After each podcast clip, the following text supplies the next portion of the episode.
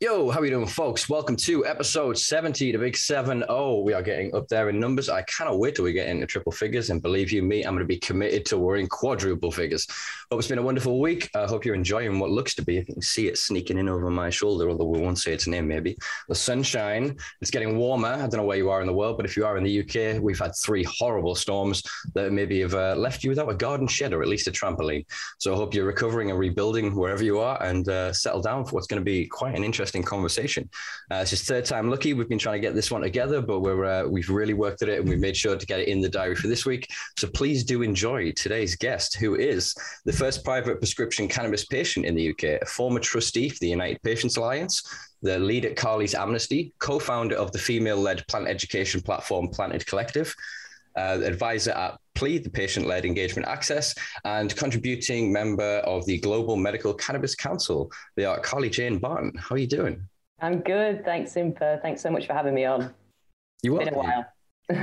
it has. It has. We sat down, I think, uh, last year on your channel, on the CanCard channel, to uh, to discuss things, and quite enjoyed that. Uh, it, was, yeah. it was a really good conversation, and basically since then, I've kind of wanted to get you on, kind of sneak you on my platform, and go right. Let's talk about everything, all of it because there is just there's so much to cover here. I mean, obviously, I think we've known of each other for for several years now in this, and and and crossed paths, uh, I suppose, many different levels throughout this uh, mm-hmm. this fight, this struggle, um, and I think we've moved, I would say, in different circles. But I would like to hope or think that towards the same ends. Um, so that being said, I think there's a lot of people that maybe don't or maybe have a misunderstanding of who you are. Or I mean, I myself, I only know what is out in the mainstream and out in, yeah. in the legacy media and what is sort of perpetuated um, and in the public sphere. So I think I really wanted this opportunity to kind of just start from scratch and just yeah. really introduce and go through all of this. So with that in mind, I have a very, very concise series of questions here that I'd like to fly through if you'd be willing. Um, and a lot of these are going to be the, your, your typical boilerplate, um, standard kind of interview questions, which obviously uh, you'll have had a lot of experience in. Okay. So I suppose good. let's let's get down to the uh, to the easy ones. Um, how long have you consumed cannabis, and why do you consume cannabis? So I um, I obviously dabbled when I was younger uh, with cannabis, like everybody does as a teenager, and I had a few bad experiences, like everybody does as a teenager with too many brownies, and that kind of put me off. Um, and I, I, had a series of health problems. So I had uh, I had a really horrible time when I was 21. Um, I was rushed into a chemo ward in Liverpool with a, a, blood disorder that's similar to leukemia, and lived on that chemo ward for the next 12 months. Um, on, on, you know, just surrounded by people who were really, really suffering with cancer, and they were all on chemo. Um, and I was in treatment myself for like 12 months. So I didn't leave the hospital for 12 months. Um, and then I, I got better. And a few years later, that, that blood condition triggered a, a, blood clot. Um, and I had a stroke when I was 24. I was just on the couch, just chilling, and just randomly had a stroke. It was like the weirdest thing. Um, and I I was left with quite severe damage to my brain, which meant that I was just living in this kind of like pit of pain all the time. So every part of my body would uh, would just stab and burn. Um, and I was obviously on opiates for a long time. So I was on fentanyl and Oramorph in, in increasing amounts. I just kept increasing the fentanyl, increasing the morphine. Um, and you know, I was living for those six years in a, a, cloud of opiates, and I just couldn't feel the world anymore. I, you know, I couldn't engage properly with my friends. I couldn't love. I couldn't feel. I couldn't feel anything emotionally. I was just completely numbed out by these opiates, and and the opiates weren't even controlling the pain. Like I had, I lived that, at that point in a terrace house that backed on someone else's house, and my neighbour was just complaining all the time about me screaming at night because I couldn't control the pain. Um, and a friend was going on and on and on about cannabis and was saying, you know, oh, I've got this homegrown stuff. It's really good. You should try it for pain. But because I'd had that bad experience, I'd kind of had stigma myself. And I was in a weird place where I was going, I don't want to live anymore. And I was Googling end of life clinics. And I was in a really bad way. And I didn't really want anything else to make me feel more like I didn't want to live. Um, but I did have a fuck it moment and uh, and went outside and smoked a joint that she'd left for me. And I I can't even you know I, I can't even describe the feeling of relief. Um, that was the moment where I realised that I, I I couldn't feel pain anywhere in my body, and I just didn't know what to do with that. I didn't I just didn't understand how that was physically possible. Um, and so I weaned myself off all of those drugs without the doctor's support with cannabis, cannabis oils, and, and help with people from the community. And I met a lot of people who also consume cannabis medicinally. Um, you know, some people from Brighton Cannabis Club, um, you know, some people from the UPA, some, you know, a, a, bunch of the community that were sort of geographically close to me and started to learn more about this as a medicine and have consumed, you know, to relieve my symptoms ever since. Um, and I'm in a much better place. I can, you know, I can walk, I can get out of bed, I can cook my own food up, I can, you know, I can work, I, you know, to, to a certain extent. Um, I'm not, I'm not better, but uh, you know, I, I live better because of cannabis. Yeah, that's a really, really good way of putting it. I think, and it's something that I think too few people really understand that people are looking at for a panacea, this cure all, this magic pill that's going to stop everything. And it's, it's not. Life is never going to be an absence of anxiety, depression, and pain. It's about learning to live and, and mitigate, as you're saying. I'm, I'm glad that you managed to find it at a time when you had that, that fuck it moment, because I've met a lot of people that would greatly, greatly benefit almost immediately from the ingestion of cannabis. But again, they have that internalized sort of stigma of, you know, they had that maybe a negative experience or a partner or a friend did, and they kind of saw something in third third party and kind of went made a mental note. That's bad. I'll leave that alone. And it's really hard to to address these kind of core memories or these these core ideas. Um, so how did um, how did did that evolve then from you sort of getting into as well I hate saying the cannabis scene, but there's not really a terminology for it. The community yeah. or the arena, I think is the widest term I can think of. Um, so how did that kind of evolve into then your work with uh, will it have been the UPA was the first organization you were involved with? Yeah, yeah.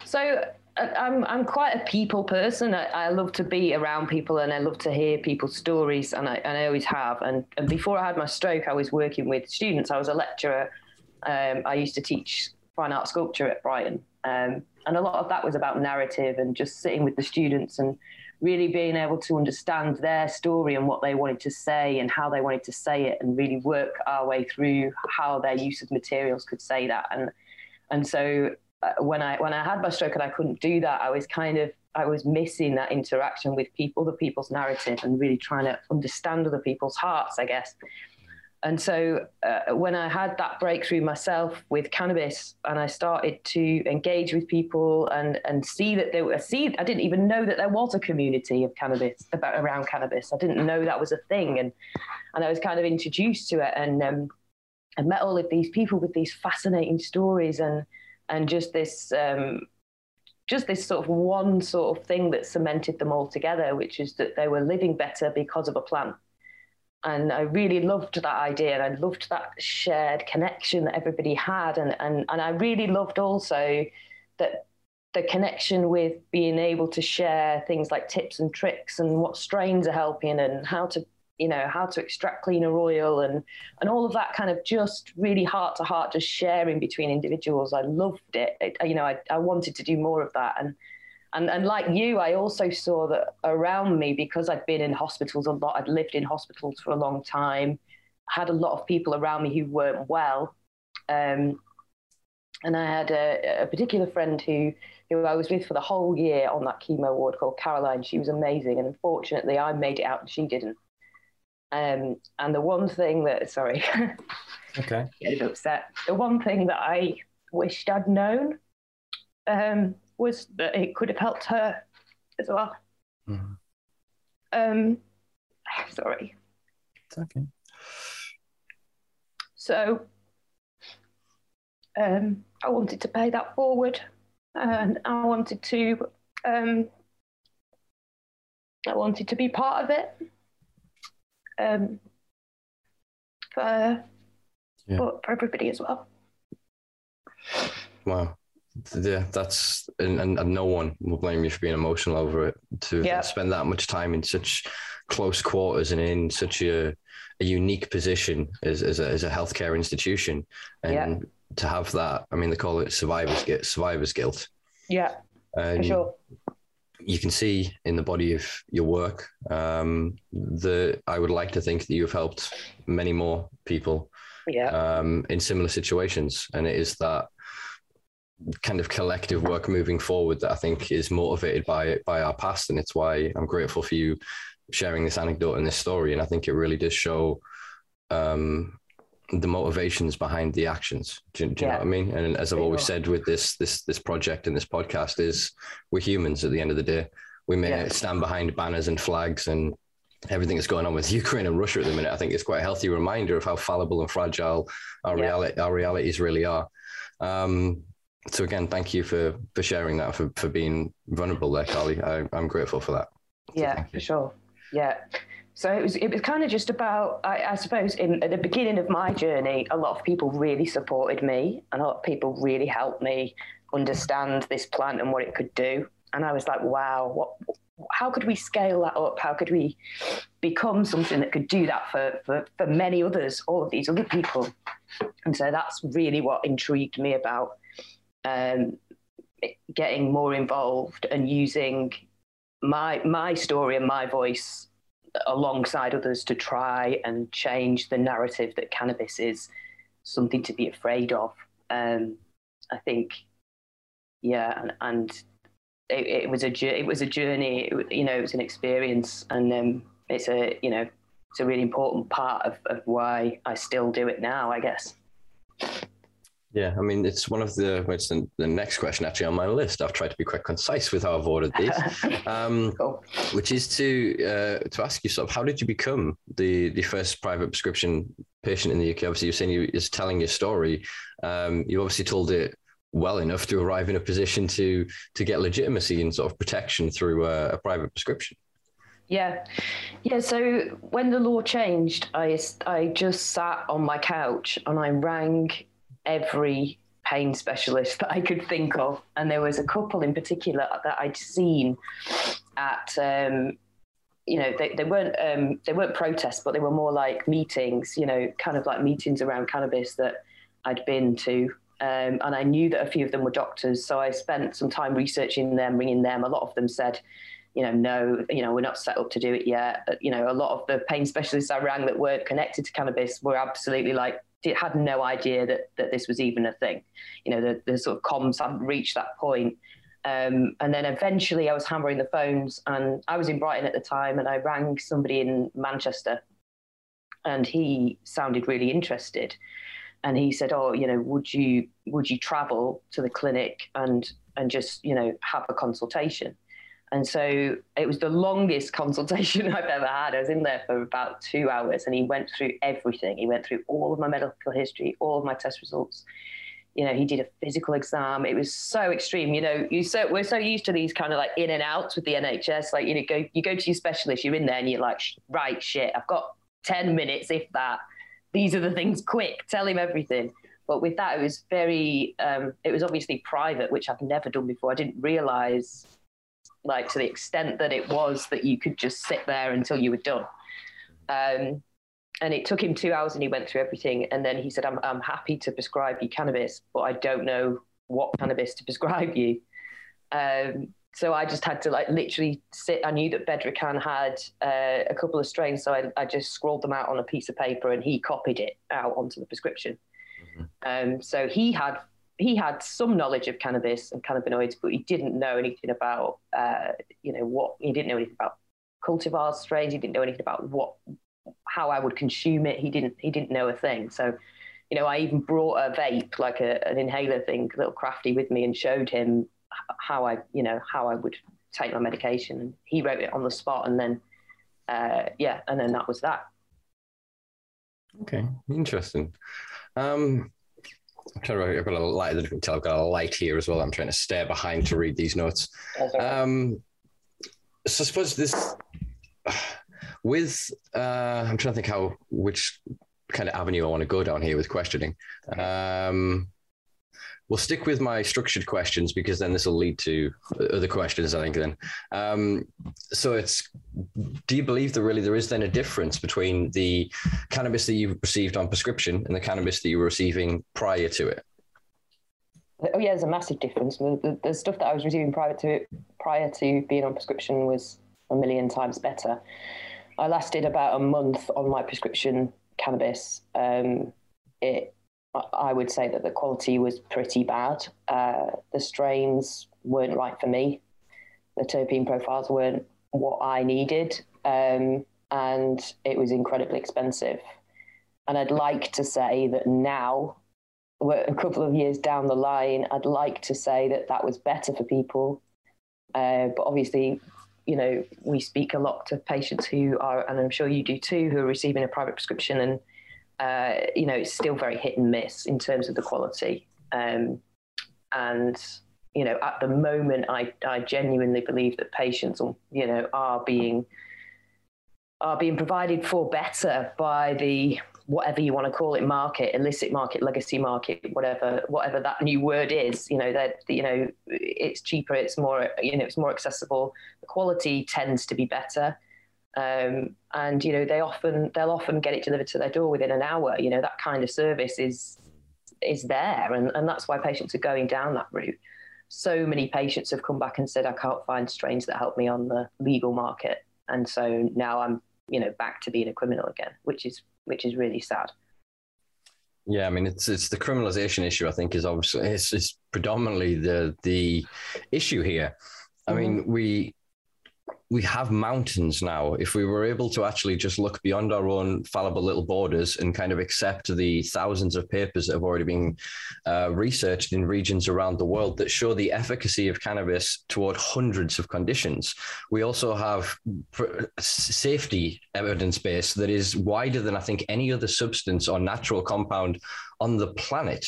There's nobody has consumed anything en masse for decades like we have cannabis and had so little um, definable and actual um, negative consequences. Obviously, there are some uh, casual links that they've been looking at for, for decades. Obviously, in Europe, we have an issue around tobacco, sort of muddying the waters around dependency and psychosis. Um, but when you allow for for these in the figures, you you extrapolate out that cannabis, yeah, is one of the safest things in, in in the world. Um, really, ultimately, that is, might sound hyperbole to a lot of people. When you really look at it, the overdose level for it is is higher than a lot of things uh, in terms of the what it does in for negative positive ratio. Even if you abuse cannabis, you are still gaining some benefit from it in terms of supplementation of your endocannabinoid system, prophylactic suppression of even things like cancer. We're we're really starting to understand the wider remit of this. So, kind of with with that in mind the we'll ju- so we'll jump to CanCard and then come back to the other projects. I think because we're flowing that way. Um, so obviously, then other projects have, have, were created, but at the minute there is there is CanCard, and so this is a system that is supposed to. I'm sorry if this sounds so crude in the way that I'm structuring. I'm literally just pulling it out of my ass as we go. Um, provide to authorities evidence that the individual that is in possession of cannabis would meet the criteria to qualify for a prescription, but for various means currently do not. Yeah, that's right. Yeah. Yeah. So if what the the card is the difference, or the prescription then is the difference, isn't it? Ultimately, it's it's the permission. When we really look at it, it's it's you allow you we're being allowed to consume it or not allowed to consume it. Yeah, absolutely.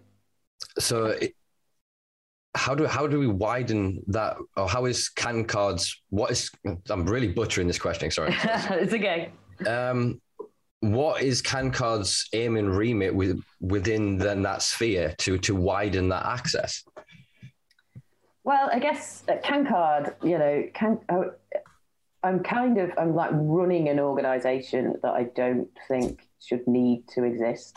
Um, and I agree with you that, that that needs to be widened. And I think, you know, everybody deserves to not be criminalized for choosing to consume a plant for sure, for whatever reason that is, you know, for, you know, even, even in alcohol harm reduction, you know, some people drink two bottles of red wine on a Friday night when they get off work because they're stressed. Like they're not going to get arrested for that. But some some people might have a vape instead, you know, and and get that same amount of stress relief, albeit without poisoning their body. And you know there is there is an implication there for them legally, and I, I, don't, I don't I can't get my head. If an alien landed on this planet and said, "What is the go with this?" and you tried to explain it to him, it just would not make any sense. It doesn't make any sense at all. Prohibition. Um, and I agree with that. But I also think that we are in, you know, in the UK, we are too, for want of a better word, we are too bloody British. And this isn't going to happen with a flick of a switch. We're just so fucking British that we can't, that, you know, there's no boldness. There's no like, come on, let's try something new. There's no appetite to to take the pressure off normal everyday people and that and that fear of criminalization or the implications that come with that, like you know, CRB checks or losing their job or losing their social housing or whatever it is. There's no uh, there's no driver to do that, and I think and I think that's shit to be honest. And I don't want it to be that way, but that is the way it is. And in other countries, when we look at the same sort of resistance, medical came first, and that and that sort of set the path of, oh, okay, so this isn't as scary as we thought it was. Actually, it's helping my nan and uh, her arthritis, or actually, it's helping, you know, my brother and his MS, or actually, you know, Steve down the road, you know, whatever. So it's kind of like it, it normalized it to the point where where it allowed recreational to come to the forefront because there wasn't that sort of like terror terror of this people running around. I don't know what they think is going to happen. People running around naked, painting themselves yellow or whatever. You know, there's that. You know, that is genuinely what they think is going to happen if we go recreational. But I think you know, in other countries, when you look at that model and you look at where the fear point was, and you look at the fact that they switched to medical, the fear levels dropped, the stigma dropped, we normalized, and then everyone started associating cannabis with medicine and not associating cannabis with people being naked and running down the street. So I think you know we have to we have to look at where we are and the systems that unfortunately rule the country, and think is recreational going to happen without medical coming first? And I don't genuinely believe that it will because I just think that you know I'm an idealist at the best of times, but I think I, as much as I wish that to happen, I don't think it will until we've normalized and and until people start thinking in the back of their head, oh, med, you know, this is medicine, it's safe. All of those words to replace the inherent conditioning that is this is a drug, it's scary. The the, the big psychosis sort of word, you know, it's kind of like switching it up. It's like a, it's like a it's been like a rebrand for other countries, and I think you know, in order to get the British politicians on board, that's unfortunately what needs to happen here. Quicker, please, if possible. Yeah, yeah. Well, there's a there's a lot to unpack there. So uh, let me formulate what I was going to respond here with. So then. Okay. I agree with the, what we've seen of the the pathway, and we've seen an acceleration of it. So you have some form of medical allowance, compassionate access, some discretion created in the law, whether it be de facto or de jure decriminalization, then leading to something like California's Prop 215. Mm-hmm. And then from that, we see a system collapse either because of corporate greed or because of individuals' desire to not be criminalized. So, one, one of the narratives I'm seeing emerge in the UK that is worrisome to me, and I worry about with this rebranding of cannabis, is that if we move from one fabricated narrative to another without first transiting, transiting through truth, we're going to end up in another problem. And so I've been saying this to wherever I'm present, whether it be the CIC or other organizations in the UK, is that I agree there will always have to be legitimate prescribable access. Uh, there will always be people who cannot choose and pick their own uh, medications or make their own choices to, even if they want to consider themselves an adult consumer and still get benefit from it and know it's benefiting from them. They should have that choice of identity. And the narrative that I'm seeing formulate is that the medical side is worried the the adult side is going to hamper their industry in terms of we're seeing in Canada, for example, research collapse. You're seeing mm. then com- companies transition from being uh, medical producers into being uh, so-called recreational producers. I'm using a language I wouldn't use just for ease of, of conversation right now. Um, but yeah, so they're, they're following the money basically. And then on the other side of it is whereas people were using the medical system for legal protection, they suddenly go, well, I can get better access at the dispensary down the road. I can grow better at home. So they then leave the medical system. They may nevertheless still get uh, therapeutic benefit from cannabis. And I think these conflations and these attempts at snapshotting the statistics on this and then selling that to industry is causing us unbelievable headaches in Europe. So the law's already moved, as, as we know, in November 2018.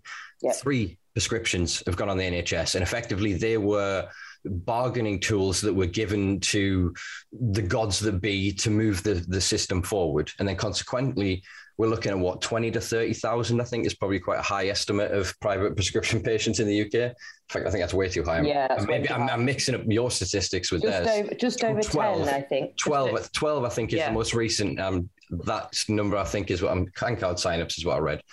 Sorry, there's too many numbers in my head. The um, I think I think that it, and and there was a statistic that came out about I think just before Christmas that said that 71% of prescription um, or prescribed patients didn't continue after three months on their prescription. It's a narrative um, I'm seeing a lot of is people get yeah. here's, here's, my piece of paper and here's my fancy tub.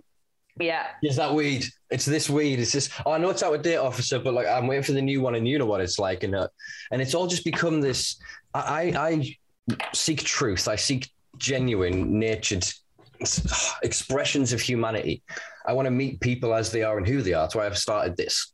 And so I have not participated in any of this and was maybe even quite critical of yourself in, in the, the start of this. And we'll, we'll go into that shortly. Um, and, and I'm of any system that is anything beyond just going, no, fuck it, end the war.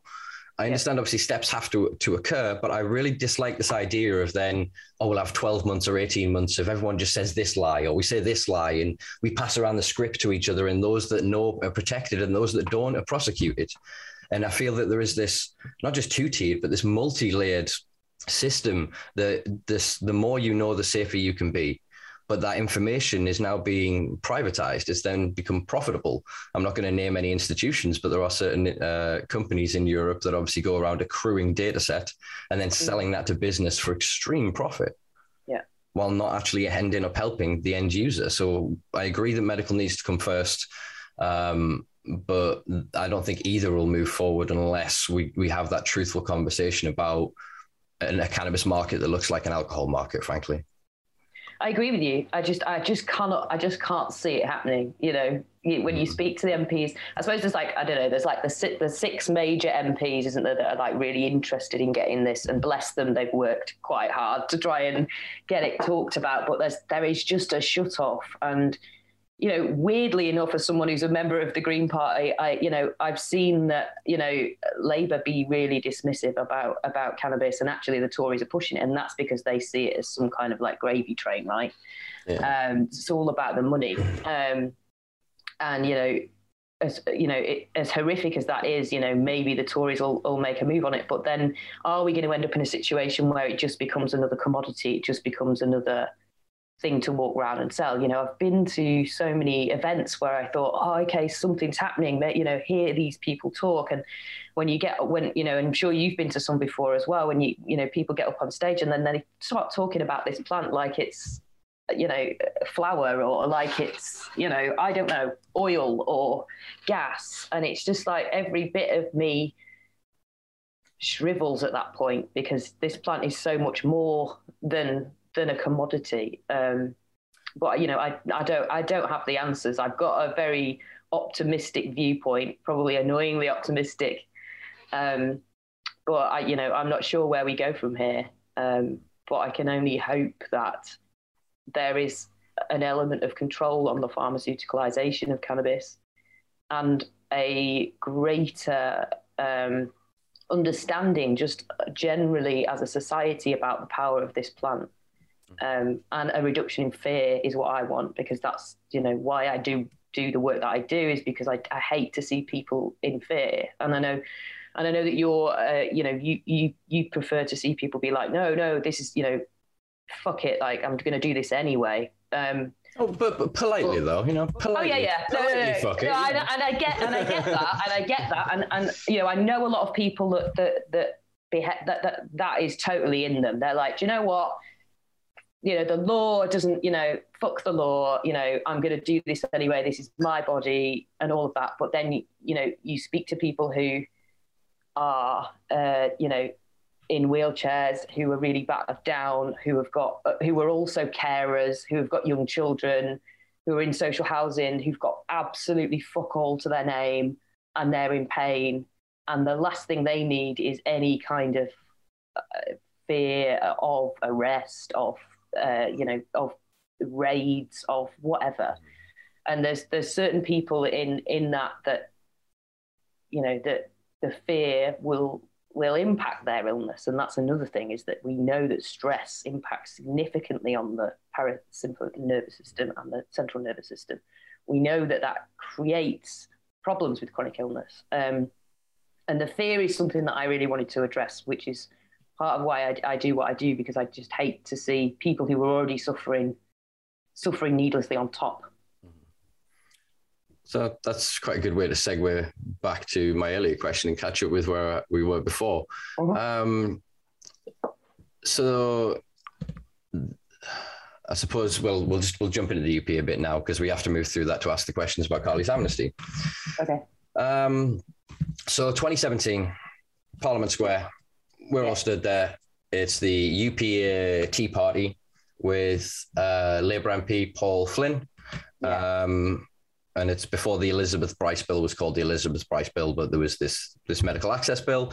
And actually, I quite agree with the wording of it. I haven't got the exact wording. I probably should have put it up on my bloody screen, but it basically stated um, that those which identify and need access to cannabis would be given it.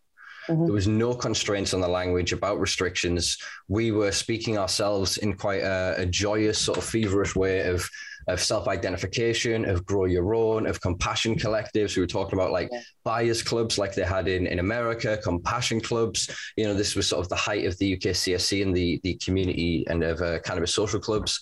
And this network of people really going, okay, we, we get this, we get this. There are people that are vulnerable, that are frail, that are in pain, that can't grow, that can't access, but we can.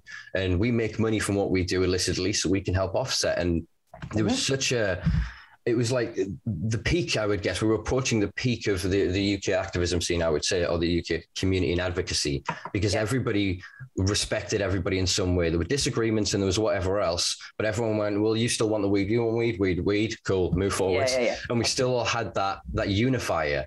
Mm-hmm. But then things sort of changed from that point the discussions that were occurring behind closed doors versus the statements that were being made to the public and the conversations that were going on in the community, there was suddenly a fear that we were not going to be uh, brought along for the ride. I mean, the, the, the language that I believed was used that medical will open the door and we'll hold it open for you. And very much the feeling of the resentment, bitterness, and I guess the the start of the fracturing of the UK cannabis uh, community occurred with the creation of, the, of, that bill. And this then, I, the UPA then splintered off into several different directions. Um, mm-hmm. And obviously, there's a lot of confusion in the community. A lot of people, there's grand conspiracy theories, as there is with all of these things. I'm not going to go into any any time to to really name them. Anyone with any knowledge of these can go and find them on any forum or any place on the internet because everything is forever logged. Um, but from, I guess, your own perspective, could you maybe help set the record straight, or I guess uh, provide a record because yeah. I, I don't know. I was I was there, but I saw what I saw, but I still don't know what the hell happened. It just kind of we were stood there and we marched, and then a few months later we were locked yeah. out. I mean, some of it I don't know to be honest. I, I mean, I can tell you what I know, but a lot of it. I mean, that I mean that that event. I I know some stuff went down afterwards, but that was I was already on the train at that point because I I have dystonia, which means that my body kind of locks into weird, uh, weird shapes, which is like weird, you know, weird dancing, but it, but it kind of hurt. Um, and so I, you know, I had really significant pain. So I was there for.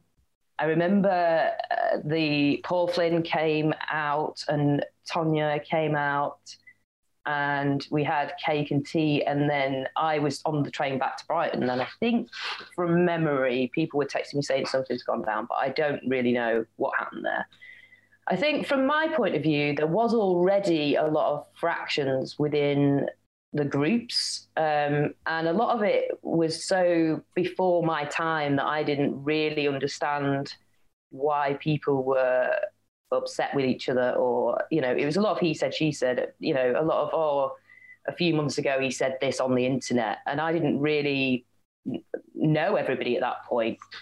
Um, so I didn't really know what was going on. Um, but the, I mean, I think you know the UPA, you know, Clark bless him, is a wonderful guy and he puts so much work into the UPA despite his own health um, limitations and he, he does he, he does really suffer. Um, and you know, I tried my best to help support him in in that. Um, and unfortunately, there was just a few members of, uh, I guess they'd be directors, or a director in particular, who was not didn't have the best of intentions. Um, and I, you know, I wasn't aware of that at the time, but I think um, I think a lot of the problems stemmed from him and him taking uh, a an email list that essentially was everybody's email addresses for the UPA newsletter. Um, and that that's something I you know I never had access to, but I assume it was on some kind of a drive, a shared drive or something. Um, and I believe that this person then went and set up his own. I don't even know what it was going to be, a kind of advocacy group or kind of sort of sidestep or or something um, with with one of the members of uh, the Centre for Medicinal Cannabis, and he took that list and started marketing to the people that had just signed up for the UPA list. Um, so uh, yeah, so that, there was a there was a bit of drama there. I found out late and tried to support Clark, who was clearly going through a lot and clearly wasn't well and had clearly been taken advantage of. And um, and I did a bit of research and said, look, we need to, you know, this needs reporting to the to the I think it was the IOPC. So we made an official report and we uh, we spoke with the person and we asked him to delete all of the data and to apologise. Uh, and that was kind of fractions within the sort of uh, upper management. Um, and uh, yeah, and I, I, walked away at that point because you know that my health was not good. Mm. Um, and I didn't really know what was going on behind the scenes or, or who had what intentions. I knew that Clark had the best of intentions, but I also didn't necessarily want to work with people who would do that, who would, you know, who would take people's personal information that they've given for a specific reason and then try and take it for your own good or your own sort of building up your own network or whatever it was, whatever those intentions were, they didn't feel nice. Um, and it was a bad thing to do. Um, and I and I kind of just needed to step back from all of that. And so I went off and did my own thing. Um, and, you know, Clark, bless him, has had a couple of years off. I believe he is planning on coming back. Um, he's getting well. He's getting a bit more well, and he's had a little boy who's two now. Um, and so, so yeah, so I, I, you know, I wish, I wish the majority of those people, mainly Clark, all the best. Um, but you know, it was something that I, you know, that's not the way I work. I'm not, I'm not a, you know, I don't like devious people, and I don't like people taking advantage of other people, and that was not what I signed up for. I kind of signed up to hand out some leaflets and, and talk to people about how it, you know cannabis might help them. I I didn't you know I didn't sign up for for all of that backhanded mm. nonsense. So I think you know at that point the UPA kind of split off, and I don't really know what a lot of the argy bargy was between some of the groups.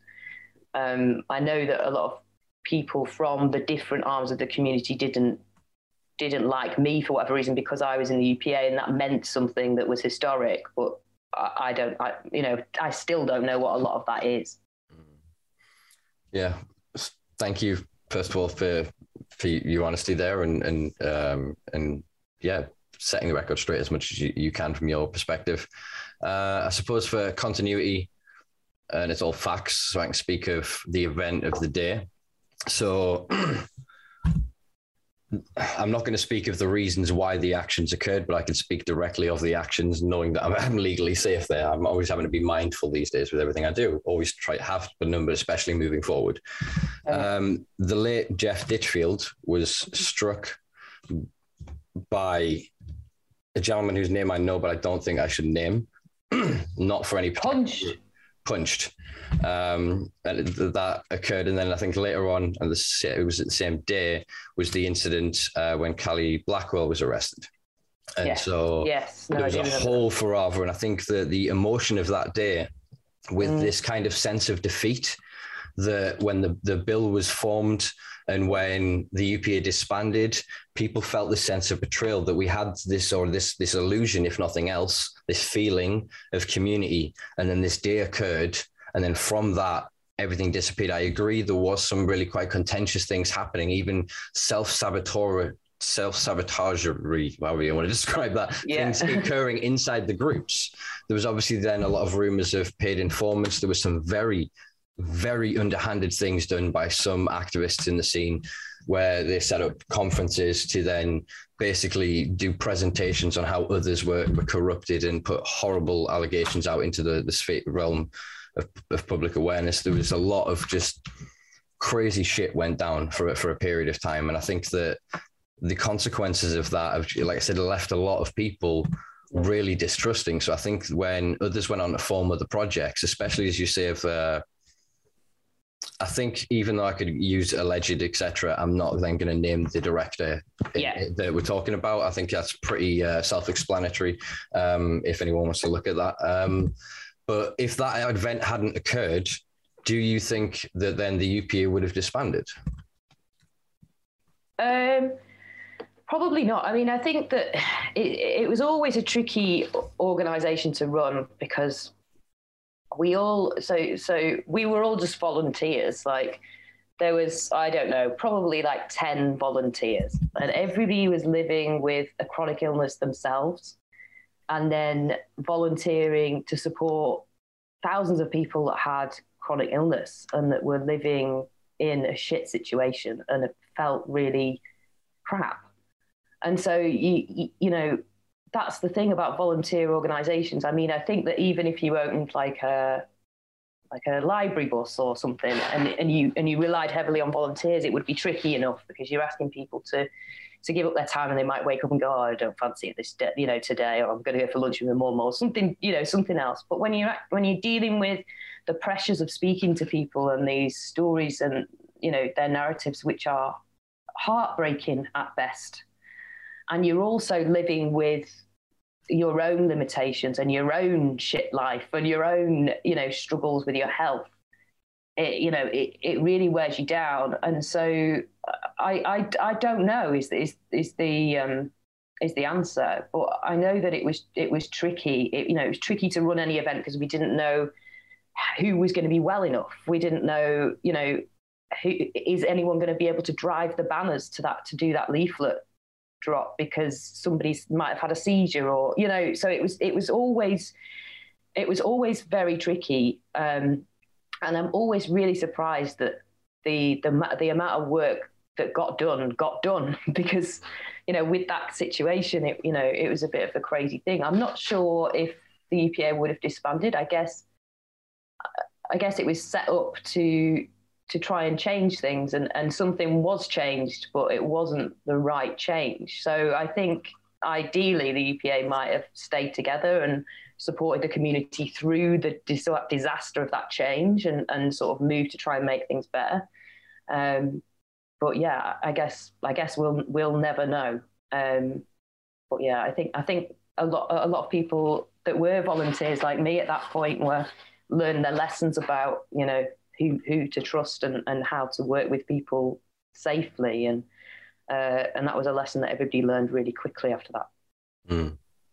Yeah, I can imagine so. And I think, uh, unfortunately, that event has left a legacy um, that, again, I guess my, myself, I'll hold my my hand up there, is probably played a part in kind of not necessarily perpetuating, but every now and then remembering.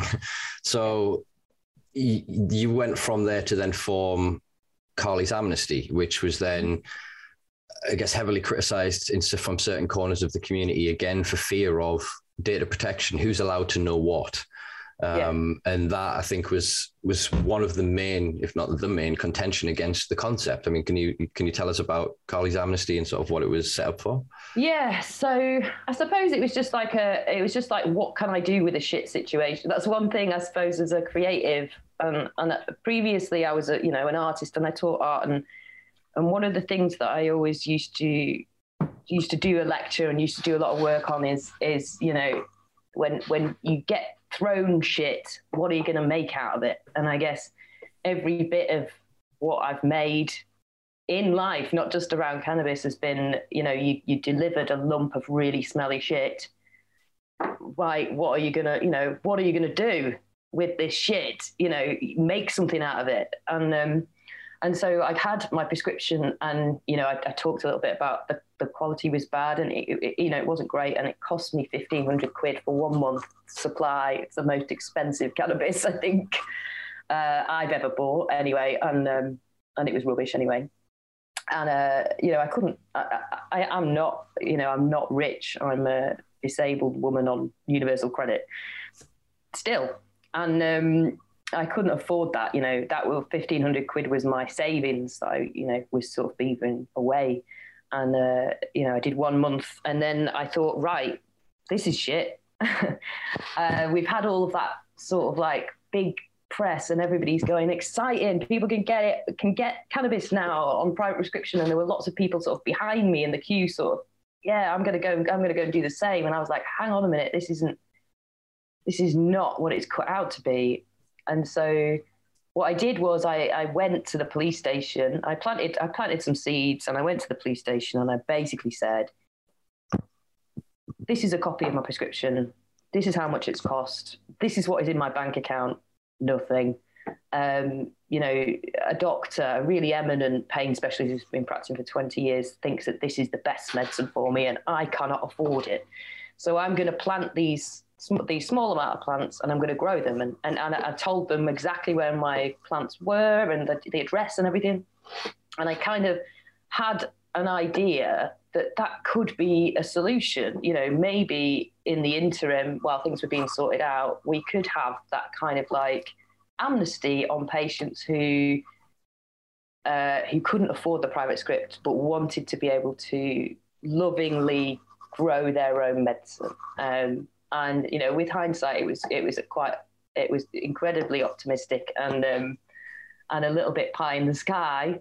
Um, and uh, the the police didn't know. I walked in, and the police just didn't know what to do. They they they stood there and said, nobody has ever walked into the station and said, "I've got cannabis plants growing at this, this address." Like we don't know what to do. And I and I was like, uh, well, why don't you just why don't we work on this idea together? Maybe there's some other people in the city or in the country that this could help. And um, and I set up a, a, web page with a friend who had, I had nothing. Um, a web page with a friend who hosted the site and uh, lent me. I think he I remember he lent me fifty quid to host the site, and we got this thing up. And I said, oh, you know, if anybody in this position, you know, let's vote with our feet. How many people would want to do this? How many people would want to say, you know, it's almost like a license to grow or a sort of freedom to grow, how many people could that could that cover?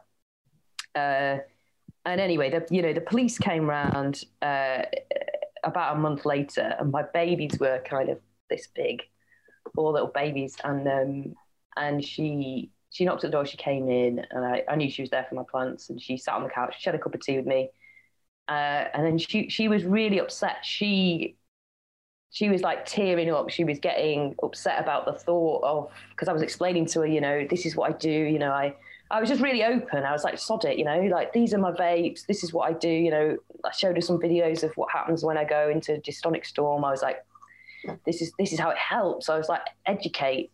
Um, and she said, look, Carly, I'm here to take your plants, but I, I I wish I wasn't. Like today is the hardest day for me. I, I don't want to do this. Um, she went out to the car and she got some evidence bags that were like they were like brown, so my neighbours couldn't see. But what she didn't realise was my neighbours were all on oil because they all had arthritis or back pain or something. So the neighbours weren't bothered. But uh, she went and got these like uh, like less conspic- like inconspicuous bags, and she she pulled my plants out. It was heartbreaking. Pulled my plants out and put them in the bags, and then she said, "I'm going to leave you with the pots and your and your your tent and everything." And I, and I was like, "Well, th- these are my seeds. As soon as you plant them, I'm gonna, you know, as soon as you go, I'm going to plant these seeds," which I did. And she said, "Right, well, hopefully I won't be back." And and she left, and and I immediately planted some more seeds, or germinated some seeds that day. Um, but the thing that you know, and that and that kind of like, I, I suppose it was that was another shit. That that was another turd. But the one thing that I that I didn't think about, I guess, and I'd only thought about in that moment was how does this impact like your average copper, like your copper that's in it for the for the good good reasons, or they you know they mm. they've got good intentions for being in that job, you know. She was really upset and i and i felt for her i was like i'll make you a cup of tea don't worry it's going to be fine. I was kind of the comforter in that situation even though she was taking my plants away and i thought you know what? Maybe the police want some change here uh, and that's when i started engaging and, and engaging about grow your own but also about possession and then when uh, you know the virus hit I was, uh, you know, I, I actually went through a divorce and I, I was living in, I was homeless for a while and then I lived in a, a little basement flat, you know, really, uh, really tricky place. And the only thing I knew how to do was to work or to talk to people, to try and make something. And, and when I started speaking to police about how they felt going around to people's addresses and doing this, um, I realized that there was a, a kind of loophole with possession that we could at least start with. And that's where CanCard was born. Mm-hmm. Okay, so suppose we've we've briefly touched. Yeah, we've, I think we're back. We're back on track. Though. I think we've managed to put all okay. this together. So yeah, we, we chronologically, I think we've we've covered things. We've done quite well there. So then, can you tell us about CanCard? yeah, sure. Uh, so so CanCard kind of came to life in this basement flat and I, you know, I didn't have much else to do. I was, I wasn't very well either. And um, I had some contacts and police kept introducing me to more police sort of higher up the chain. And I just kept having cups of tea in lockdown with these, with these, with these police. And, and the more I spoke to them, the more I saw that they were really receptive to some kind of collaborative work. So I put a, a working group together and, um, and that, that consisted of from the very, very top head of the National Police Youth Council right down to some bobbies, and in between there are some different, uh, different kind of levels and different specialisms. Uh, and you know, we agreed that there was a there was like Simon Kempton, the Police Federation rep, would say he would love to be able to let people to, to let people continue to medicate if he had something to hang his hat on. Um, that these people were medicinal consumers. So what we did was we worked up CanCard together, me, me and, and particularly for police members, but the whole group together. And we spoke to some MPs and we decided that what we could do is create a discretionary tool uh, for the patient and for them so that if, you know, if they get stopped, they could produce something that says, you know, I've, I've already evidenced that I have a med- medical condition. I'm, I'm, I'm eligible for private prescription. I can't afford one you know, this is why I'm self-sourcing. Um, and you know, it's a it's a tiny sliver of, you know, it's a, the babyest of steps that we could have even imagined, but it was at least our step. Um, and so so yeah, so we launched on November of last year, um, and and yeah, and we've been going ever since. I think we have, although the, the live card numbers is different because we're going through renewals at the moment, but signed up as in like registered for interest and they've done their ID checks and stuff. I think there's 50, 50K now, uh, but not, not, you know, not all of them have active cards and some of them are renewing from last year. So it's a bit of a thing on the numbers, but yeah, but it's been going really well and the stop results are good and the police are, are asking for more and more training, which is exhausting um, but this week in particular, so so I'm now doing intense police training uh, two days a week. Um, and some of them have come back and asked for more specific training on on certain things, on things like uh, inhalers and, and, and, around social housing, around smell complaints and things like that. So we've donated a lot of equipment to police to then go uh, around and, and, offer them an, an, inhaler rather than offering them a, you know a trajectory to an eviction notice, for example. So that's something that we've been that we've been working on as well. Um, so we're a year down the line now, and, and, the stop results are really good, and it's working. Um, it's not enough. I don't think it's enough. I don't think it covers everyone. I don't, I don't think it's necessarily fair. It's not. It's not really what what I'd like to see the UK doing right now, but but it, it's a tiny baby step towards some level of acceptance and towards some reduction of fear. Okay, yeah, no, I, I get that. Um, I guess now comes a bit of a gritty bit. These are the questions I've correlated from uh, some of the darker corners of Reddit and forums across the internet, and the dreaded uh, Facebook, which has become just a cesspool of uh, of commentary, really, in a lot of ways. I say that with a little bit of anger the fact that I am so heavily shadow banned on Facebook. I just don't can't stand it as a platform. Um, but yeah, so basically, some of the questions that I've seen that came up uh, sort of again and again was the classic one of we if it's now fifty thousand times twenty quid a card. I can't do that math fast enough off the top of my head, but that's a large number. So people are then speculating and going, "Well, where's the money? Where's the money?" Yeah. You know, you know what people like to to um, well every people are just curious, I guess, if nothing else. So cool. I'm, I'm doing my one. civil duty and asking you, asking you, where's the money? No. Where's the money? Show me the money. the money. Oh yeah, I'd love to see, I'd love to see the money, but unfortunately there isn't any. So, so, um, so we get charged ten pounds for every ID check we do. So the, the so and and the card and the postage and everything. So we end up with around. And for a starters, those not not all of those fifty thousand people have paid. They've just some of them are just uh, on the trajectory. So we end up with per per person when you when you pay for the card and the postage and all that. Uh, so we end up with a, about I think it's just just shy of eight pounds per person. Um, and with that, we need to run our servers, which are under the strictest security we could possibly have. Uh, even I need to make a, an FOI request to to get any kind of data, and I get redacted data from that. There's only one data controller, um, and we have we spend a fortune on a server which is shared with a portion of the NHS server. It's so it's tight. Um, we also run a 24/7 uh, police helpline, so that's there for the police to, in the event of a stop, they can call for advice, they can report a stop, they can speak to us about anything that's going on. They can verify that the card is real because we had a, a, few issues with fake cards. So operating a 24 7 call center is incredibly expensive. Uh, on top of that, we also need to run a 24 7 legal helpline. We do that through telephone, that's 24 hours a day. Also, we run a WhatsApp service for legal support, so that's extra. Um, so then we have the website costs, uh, the customer service costs, and the uh, and, and all of the support that comes around that, and things like our software that we need to talk to patients and email packages and all of that stuff. So, you know, CanCard is not profitable. I I as a as a person who is unwell, I, I haven't taken a wage, I've never taken a wage, I've never taken a penny out of CanCard. Um, I probably never will see it being profitable. Um, they're, you know, it's run behind the scenes by three just beautiful, beautiful, amazing women, some of which you've met, Simpa. Um, and they are on just a, they're on just a standard wage, just like you put anybody on who is working customer service.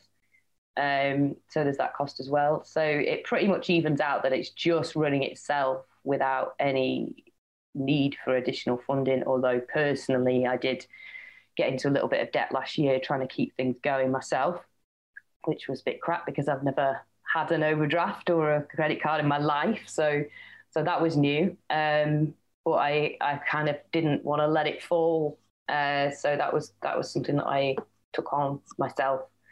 Um, so yeah, so the answer is I, I, I, somebody please tell me where the money is because it would be great to uh, you know I suppose you know I think the other thing that people don't understand is when you are in a position where you have a lot of important data, um, which is, you know, we care a lot about, is that we get offers from a lot of people who have got very bad intentions.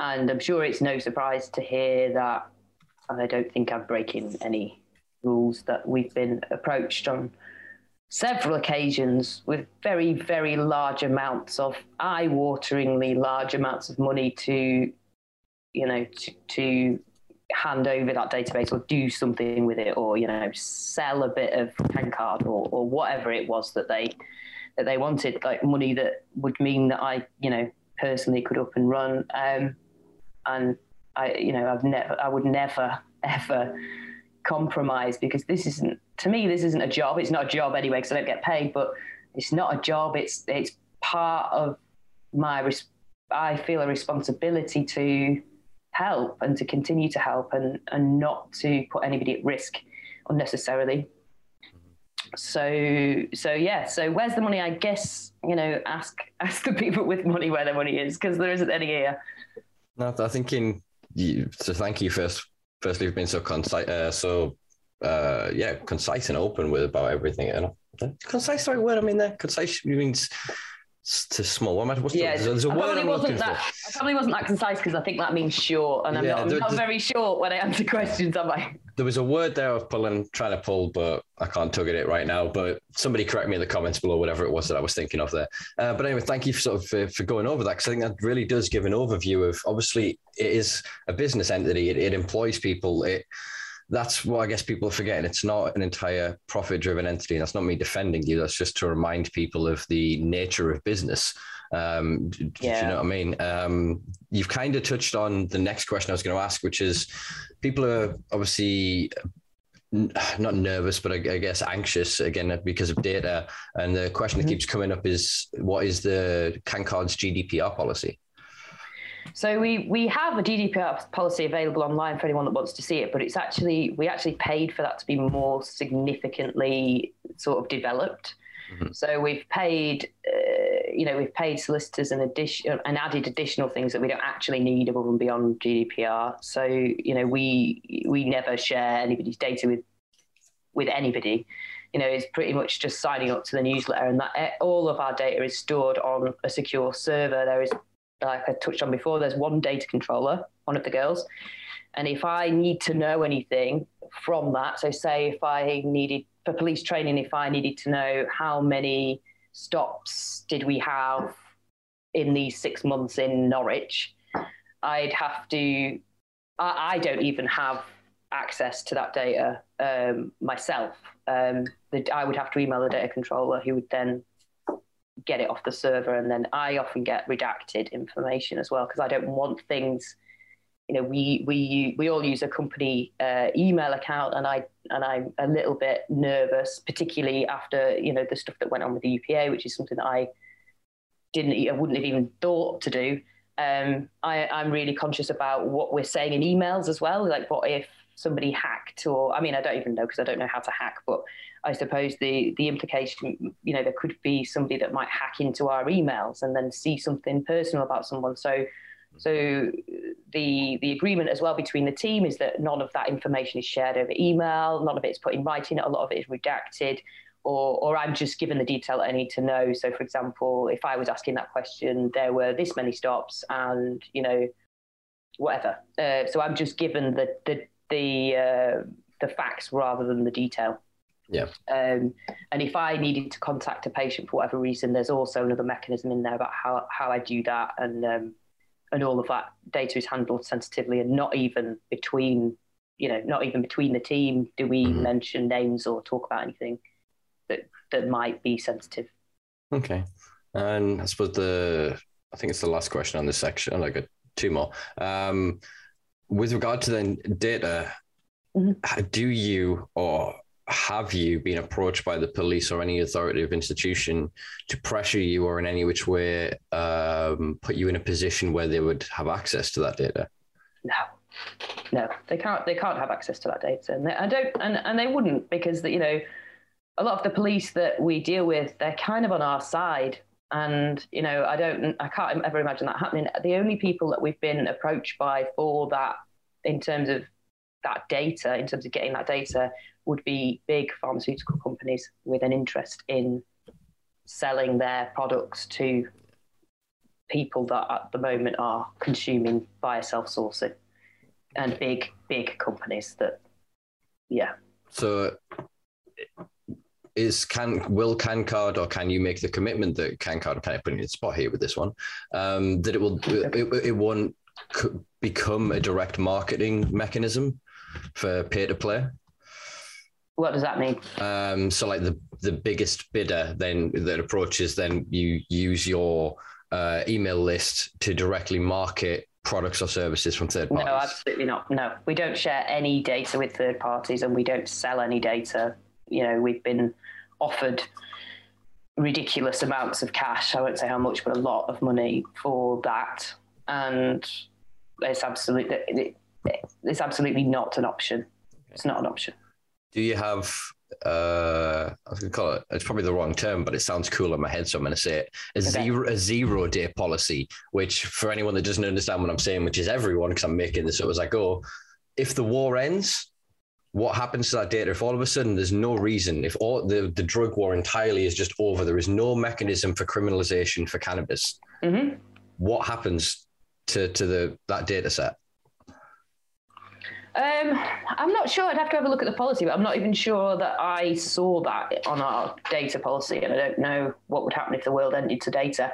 What what I do know is that we have the ability to destroy any data that is captured quite quickly and immediately from our servers. Um, so I guess the zero day policy would be to completely Purge. dispose of that data.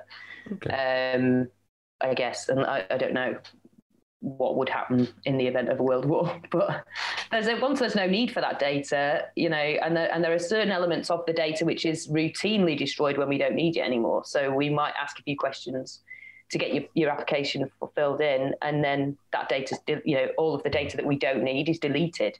Yeah. So we don't even hold that kind of data.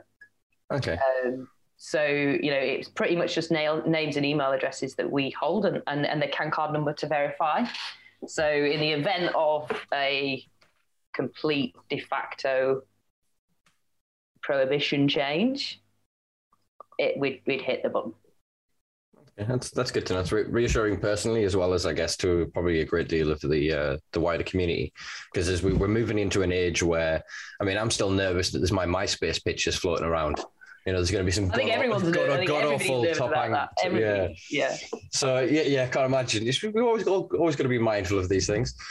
Uh, right. So where are we? Last CanCard question, I think. Um, actually, yeah. Um, Northern Ireland and Scotland. Obviously, the Wales and England are kind of unified in the sense that they have is 43 constabularies, uh, yeah. whereas I think Northern Ireland and Scotland, Scotland has one cop effectively. Yeah. And uh, from what I hear from my colleagues and friends north of the border, they're uh, a little bit behind the times. So yeah. how is CanCard finding re- uh, being and operating in those regions? So Northern Ireland, we haven't managed to make a dent in. Um, anybody who signs up from Northern Ireland is made aware that we don't have a we don't have an agreement with them like we do the the, the other police forces. Um, but we do still have great stock results um, in Northern Ireland, even though there's there's only a few cards in circulation. In Scotland, stock results have been brilliant in the um, in the major cities what it looks like from because I had a look into this because we had a meeting with Ronnie Cowan a few weeks ago, um, or, or, or, one of the girls did, Kirsty, and, she, and he asked for some stats. So she uh, she had to put together a bit of a map thing. So so what we saw was that in the in the sort of major cities in South Scotland, South, South Scotland, a word, a term, yeah. I suppose it is South, yeah. the, the southern area of Scotland. In the cities, the stock results are great. Uh, we've got a bit of a presence because we're working with some of the harm reduction um, organisations up there, and particularly Crew. Big shout out to them; they're doing great stuff. Um, stock results are fab. The further north we get, Highlands and sort of the more rural areas, uh, we, we're seeing we're seeing some some police be dismissive. We're not seeing arrests and confiscations necessarily, but what we're seeing is that the reports are that the police are being less friendly, I suppose would be the term. um, and it's trickier. So we're seeing them call in more to validate. We're seeing more questions from them about where they've got the cannabis from. Whereas when we look at the major cities, a lot of them don't need to use the extra services. They're just stopped and then let go. So there is an issue with the Highlands in Scotland, which we're aware of. Um, and the, the, more recently, there was a, a, case where a patient had um, his prescription cannabis removed, and he was uh, understandably distraught about that. Um, so it seems that the rural areas, the very tips of Scotland, Shetland, and Highlands, aren't taking their notes from the rest of Scotland. So this is something that we are looking to address. So we had several meetings last week with Police Scotland, um, and we're having some introductions to some of the more rural um, constabularies further up the country next week. Uh, and we also spoke to Ronnie Cowan and some of the uh, some of the members of Parliament for Scotland. I think that they spoke uh, in Holyrood about um, Cancard the other day, um, and so the idea is to try and bring them up to date. It's really difficult because each in England, the police training is is much better, and there's a lot more communication between constabularies. So, for example, I might do a police training in one area in uh, Norfolk uh, to cover the main branches and the, the drug expert witnesses, and then and then he'll tell like four of his mates. So what we'll then do is we'll get like the surrounding areas of the north of Norfolk emailing saying we thought that you know we've heard the training's great. Can we jump on as well to get the intensive training? Um, and that happens every time i do one of these training days. Um, but when we do similar stuff in scotland there's not there doesn't seem to be that communication between the major cities the police scotland and the more rural areas which is strange because in, in england and wales there is that there is that mm. sort of like exchange of information between constabularies that that border each other. Um, and there seems to be a bit of a disconnect up there, which needs addressing for sure, because there are people in that in those rural areas that don't deserve to be treated any differently. Yeah, for sure, for sure. I think uh, quite happy with that answer. I'm sure my guest uh, audience will be as well. Um, so, Cancard's policy, I guess, to grow your own. Yes. Well, that's kind of how it started. So when I started Carly's Amnesty, it was all about grow your own. And I'm a, you know, I, I love growing. I love my plants. I love the process, and I love the idea that it's a very different energy, kind of nurturing this life that then becomes something which nurtures you and there's that sort of symbiotic relationship between you and this plant that you've been talking to for months mm-hmm. um, and you know and the whole idea of you know giving it water and sustenance and then it giving you sustenance is just like a really beautiful very it's a very different energy to then getting a packet of pills that is called some name that you can't pronounce that's got a side effects list as long as your body that you don't necessarily have any connection to with this plant you've got this connection. And i see that growing your own is very much more than you know is very much more than just providing for yourself. It's, it, there's a different there's a different energy of wellness in that cycle. I'd love, I would love to open the doors to any everybody to be able to grow their own and have that experience of of interacting with this plant that then becomes your medicine. Because I, you know, I truly believe it's was one of the most beautiful things ever. Mm. Um, so, so our, our Cancard policy is, yeah, we we support grow your own. We want there to be grow your own. Um, when I, I suppose when I made the sort of switch from Carly's Amnesty to Cancard, there was there was this kind of recognition point that grow your own wasn't going to happen before we addressed, you know, the, the fact that people were still getting arrested for a little bit, a couple of grams of cannabis on the street was how were we going to transition from that to this mm. um, model? So Cancard, I suppose, addressed a lower a sort of lower uh, point in the hopes that we can build up to this this sort of bigger thing. Um, unfortunately, you know, we I did I, I, pushed and pushed and pushed. I had meetings with the Home Office and and advisors and and um, and Priti Patel was 100% against the idea, obviously. No surprises. Um, and I'm um, sure, yeah, I'm sure there'll be no surprises there. And and actually did. So I don't know if it was her directly or some of her advisors did try and do a bit of sabotage on the, you know, when we when we were initially setting up Cancard.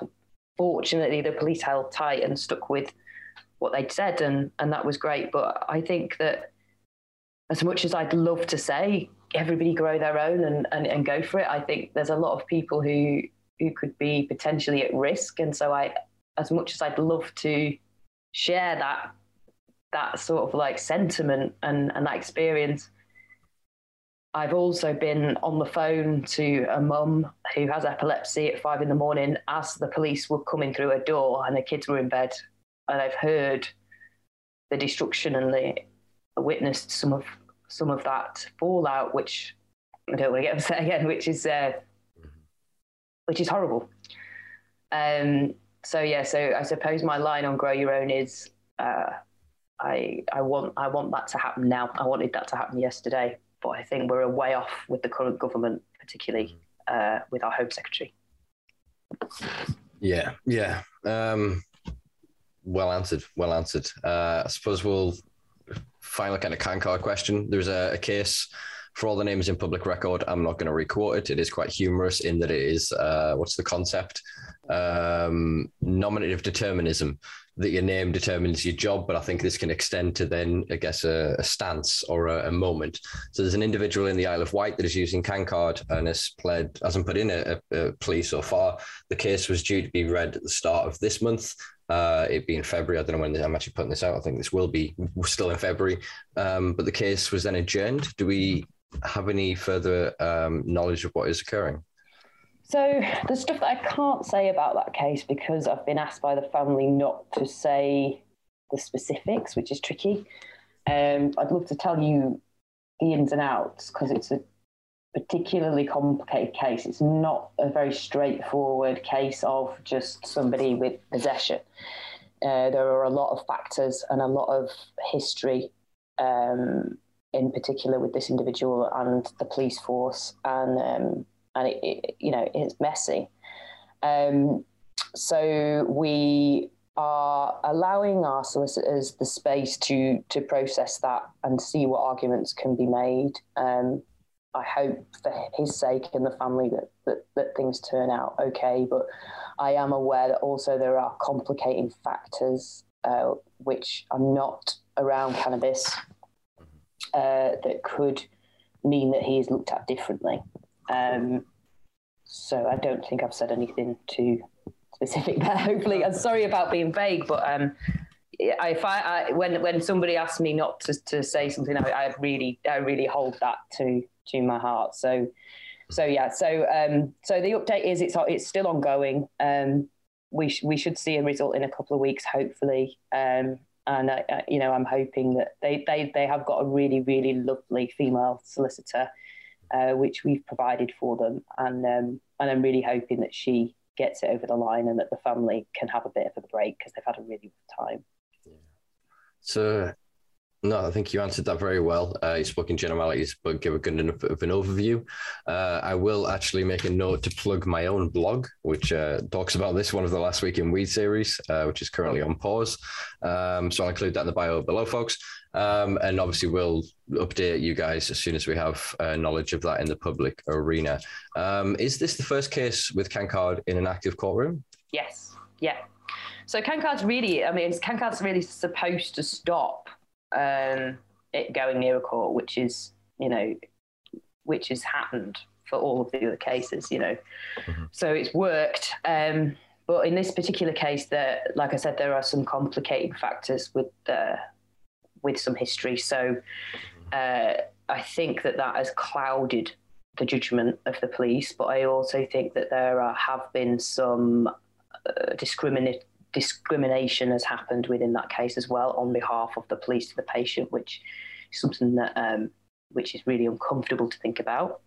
Mm-hmm. Um, but yes, first the first one that, that has been near a, a, court case. Thankfully, every every other one has been resolved on the street without any further action. All right, cool, cool. Um, so then, obviously, if you, you help, does CanCard have a policy, or have you thought about mitigation? So obviously, if then it moves into active uh, criminal proceedings, mm-hmm. um, and then the court if they then are not, they would then take it to be that for all there is the discretion of CanCard, according to the law, they are in possession of uh, Schedule One Class B uh, mm-hmm. narcotic.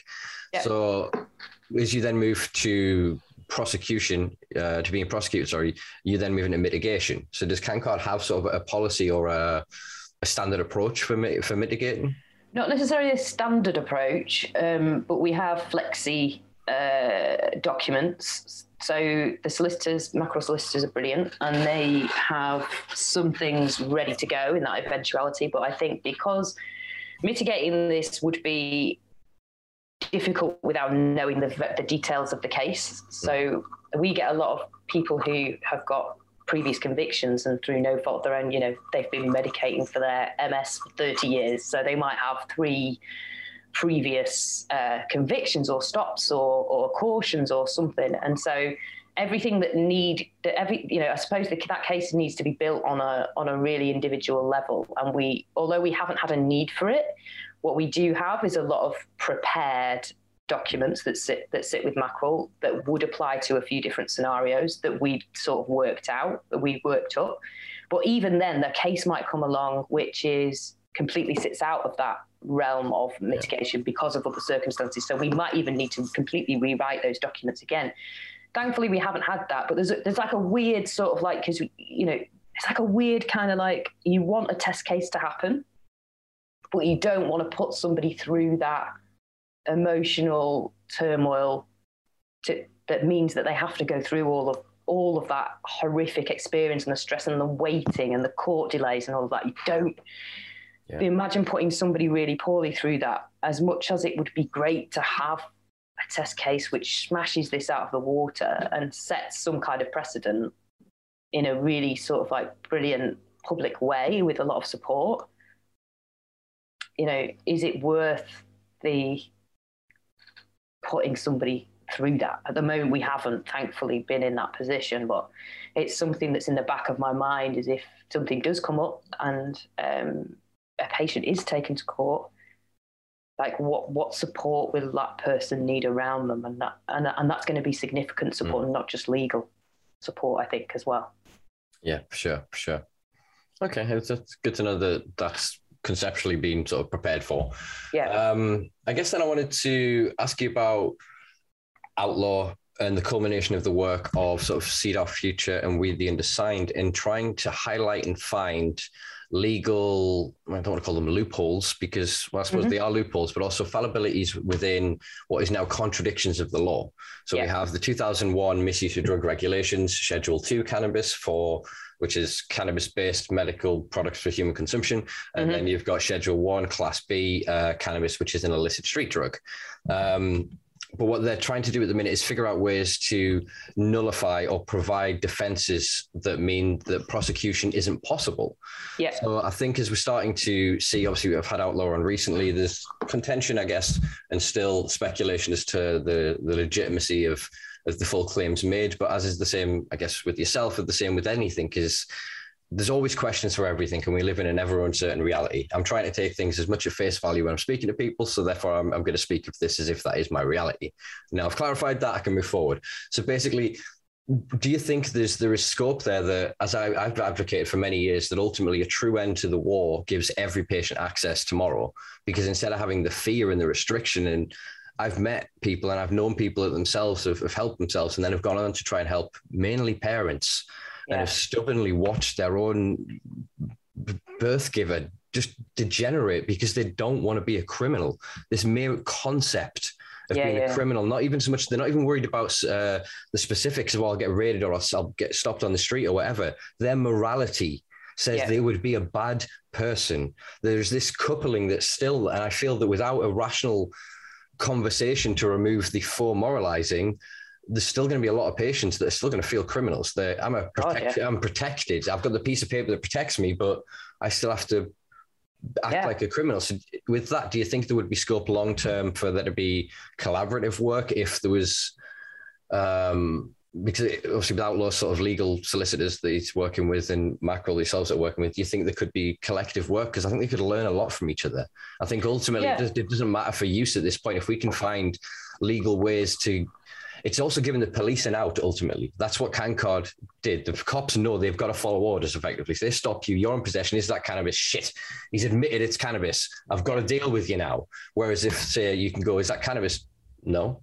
There's certain discretions, there's certain things, again, go back, guys, well, and include it below. Look at the outlaw episode. There's certain uh, ways you can interact with the police that then allow them to understand that they can follow a certain script and walk away from that situation. You're providing them a way to save face. Yeah. I think the yeah collaborative uh, effort between even just some of the legal entities would be massively yeah. beneficial for the the end consumer, regardless of why they consume. Totally. I mean, I never rule out collaborative stuff. You know, I spoke, spoke to uh, to Phil from WTU and Guy from Our Future and JJ yesterday uh, about something that we might work on together. And you know, I've spoken to Outlaw before about potentially doing some stuff together. It's just not, you know, it's not happened yet, but it's not it's never going to rule it out. I um, I think that I I personally just want to thank every person who you know outlaw and all of the other groups. Some of them, you know, even those that have, you know that are going on the internet saying that that that I'm not a good person or whatever. You know, whatever it is that they're doing and it doesn't matter how they're trying to make a change or in what way they're putting their energy into making a change every single ounce of that energy will will come together and will form some kind of change and it you know it doesn't really matter who gets over the line what idea changes things what you know who's had an argument with someone on facebook who's called somebody names you know all of that it just zoom out and think about the bigger picture Mm-hmm. None of that matters. None of that matters. This this is what matters, and and, and I really celebrate everybody's work, um, no matter what they've got to say about mine, because I think that's the only way to positively pour energy into this space. And and and despite the fact that the community's fractured, um, I, I still like to send out love to to everybody because I I think God, do you know what? Thank you for getting up this morning and for spending however many hours it was that you were in pain or that you could have been out with your mates or you could have been doing something else. Thank you for spending this time sitting here and talking about this issue and sharing online and, and having a conversation with someone in the shop because every single bit of that interaction is going to matter. It's going to stop, it's going to change the stigma that we've built up. And it doesn't matter whether, you know, Outlaw tomorrow might have a test case and it might completely change the whole scene, and I hope so. I really hope so. Um, and I wish him all the best of luck. And you know, equally, one of the other groups might have an have an aha and and change something, and that would be brilliant. I would take my hat off to them in a second. That's brilliant answer. No, I like that. I like that. And yeah, I I agree. It's I often use the analogy of we're sort of trying to break down a mountain, and for all some will remove boulders, some will remove handfuls of sand. Yeah. The, the efforts are nevertheless meaningful, and totally. the fact the more hands, the the lighter the work. And what I think a lot of people seem to keep forgetting is the ball is moving. It's not a case of convincing the system to end the war and somehow either legalize, decriminalize, deschedule cannabis. They're going to do something like that anyway. Now is the point where we collaborate, we unify, and we create community standards. We create best business practice. We create our own regulations and systems to present to that authoritative uh, uh, institution when it becomes time to form those models. Otherwise, they're going to create ever more restrictive systems, either through ignorance or through greed or through a desire for social control or classism or racism or any of your old classic uh, governmental motivators. And I think that for all, yeah, we have histories of squabbles here and there. For all, again, you and I sat having this conversation now a few years ago to a lot of people, probably myself included, would have been like, that ain't happening but times change, people evolve, stances change, truth mm-hmm. comes to light over time, and in some small way, I think we've we've, we've brought that to light um, in this this podcast, and I do hope that people can see this and understand that we are in some ways closer than ever, but actually the more divided we are, the, the harder it is to cross that that last inch. We, we've done the entirety of the track. The line is there. We yeah. just have to pick each other up and carry each other across that line. And then yeah. there is no race anymore. There is no urgency. We get to sit free, liberated from the oppressor, from this fear of persecution and this constant idea. I mean, I still get it every time a blue light goes off, a siren, you know, when you even parked yeah. or whatever, and it just suddenly goes, whoa, and it's the feeling that goes through you is terrifying. And nine yeah. times out of 10, if not more, I'm not doing anything goddamn wrong. Totally. because yeah, I can be in a position of that. And I think of then the limitations that that puts on the individual. Whereas, yeah, I think that collaborative effort. And so, even I think the way you spoke of that, I, think hopefully should give hope to um, to a lot of the naysayers and detractors that there is space and there is always sorry space for development and conversation and for replanning and reshaping. I agree. I hope there's more of that to come. Yeah. Especially this year. Isn't it supposed to be the year of love or something astrologically? I'm somebody told me that. Somebody told me that the other day, and I was like, "Oh, brilliant! That sounds so much better." I'm, I'm down for that. I'm down for that. If we can, uh, we can get that on the go. Yeah, it's we need it. It's been a tough few years, and like I said, we were really moving and then 2018, the law change happened, and the realities that a lot of us were were promised or were prophesizing didn't come to fruition. And I think that juxtaposed to the reality we now li- live in leaves a lot of people feeling bitter and angry. I agree. And, I don't blame them. Yeah, and so they're looking for an enemy, and the enemy isn't within, folks. The enemy is is out there, and it is not even they're not even enemies through a desire. They're not sat there formulated and educated, choosing to come against us because they have rational arguments. They are there because we've always done it this way. Whereas if we can build alternative models, we can show them a new way. And again, it's the same with the police. Give them a way to back down. They can't suddenly go, oh, well, skunk and, and psychosis and oh well actually you know what? Give it to your gran. You know what i mean? The kids yeah give it on the nhs like they suddenly they can't. The optics of that the, the legacy media will bury them. So they've yeah. got to play their game. And so yeah i think we're we are closer than ever in a lot of ways. I hope so. I really hope so. I've got a good feeling about this year. Yeah me too. I've got my fingers crossed. Let's see. Uh, i've only got a few more actually here. There's probably a few I'm gonna, to, I'm gonna cut out a few because of time. I'm mindful of that. Um, okay. CanCard and driving.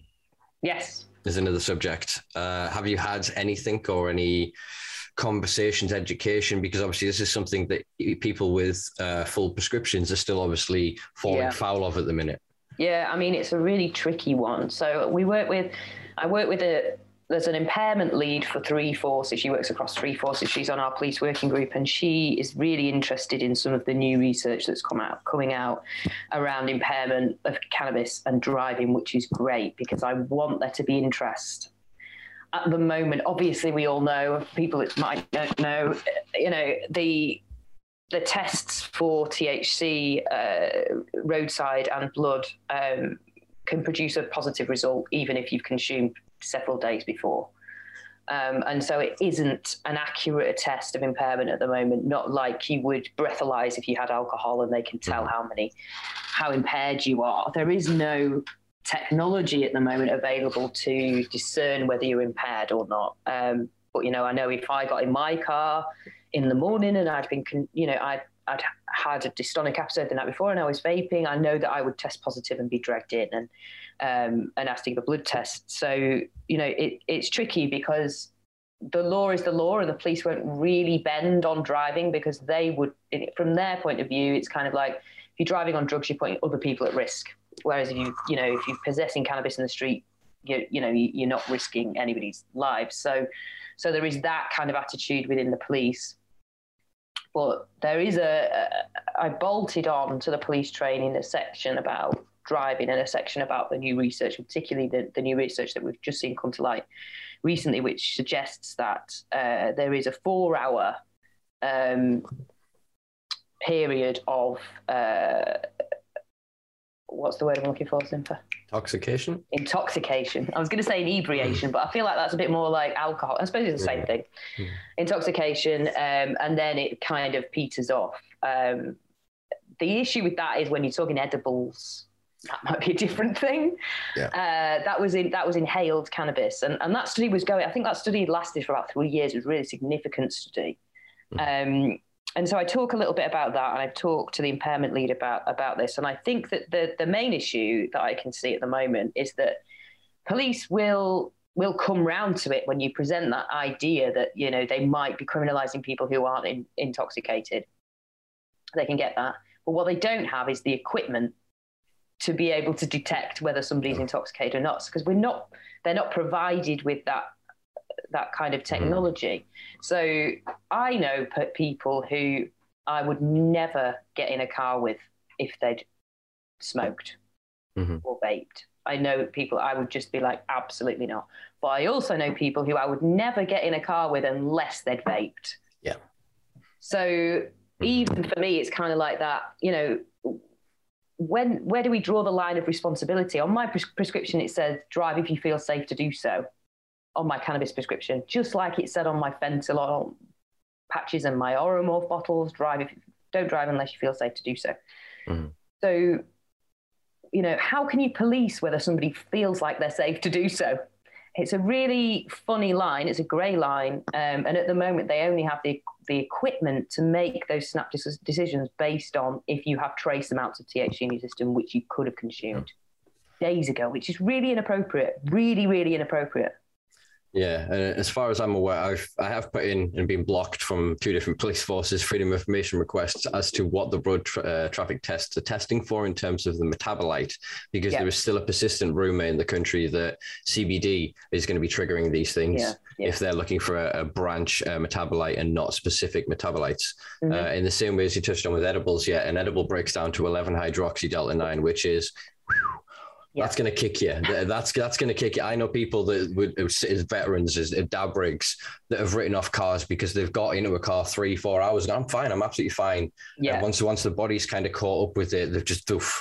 Yeah. And it is. It's again. It's individual responsibility. That statement you made, I that quintessential, beautiful. That you're saying some people you would and some people you wouldn't if they had or hadn't. I think that sums it up perfectly because some people the, they would then risk seizure. They would then risk a, a certain, even with concentration and other factors yeah. that actually need to be brought in. I think, and one one of the things I would maybe like to see advocated for, and maybe CanCard could be one of the avenues to do it, is the requirement for impairment under the Road Traffic Act 2015 to be brought back in, yeah. so that then they can go, okay, we've detected THC. Now, from that point, before moving to bloods in an arbitrary level, do a field sobriety test. Mm-hmm. Can they perform simple basic tasks? How is yeah. their I don't know rapid uh, rapid eye movement, etc. You could build a body of tests that would then determine the uh, on a scale of relative safety of the individual. There could then obviously be other aggravating factors. Were they consuming yeah. at the time? Is, is their product in the vehicle? Is there X, Y, Z?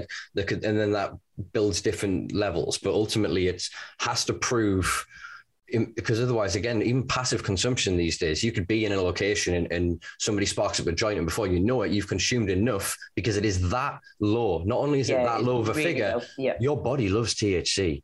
Yeah. You put THC in it, but there's a reason we hold on. You put cocaine or something like that, it's out in 48 hours, it's gone.